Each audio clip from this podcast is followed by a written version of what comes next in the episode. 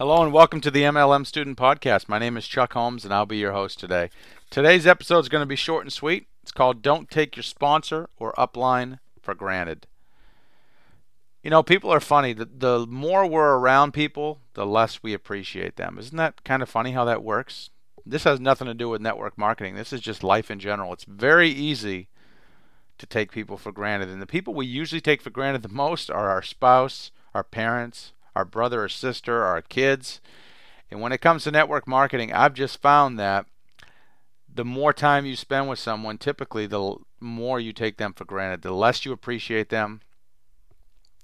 So just remember if you even have a sponsor who returns your calls, you have more than most people have. If you have a sponsor who stayed in the business more than 90 days, you have what more than 90% of the people in our industry have. If you have a sponsor who tries to help you, you have a better sponsor than more people have. If you have a sponsor who can actually answer your questions, you have a pretty good sponsor. If you have a sponsor who actually calls you and cares about you, you're doing really good. Most people who are successful in our industry, they don't have a good sponsor. Most people who made it to the top, their sponsor quit because guess what? Most people quit. That's just the way life works. That's the way this industry works. So be grateful for what you do have. If your sponsor's not perfect, ask yourself, are you perfect? No one's perfect focus on what they're good at, focus on what they do to help you. And if you can't get everything you need from them, which is perfectly normal, I mean, it's good if you outgrow your sponsor. Go upline. There is someone, unless you are sponsored directly by the company,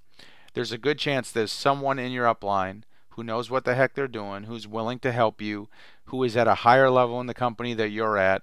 They can teach you things you don't know. But even in that process, just don't take people for granted. Be grateful for all of the people that are in your life. Even if it's not what to do, even if it is what to do, but learn something from every person. Be appreciative, be grateful, and most importantly, ask yourself this one question Am I being the type of sponsor for my people that I wish I had for myself? There's a well, yowza. There's one that will make you think, huh?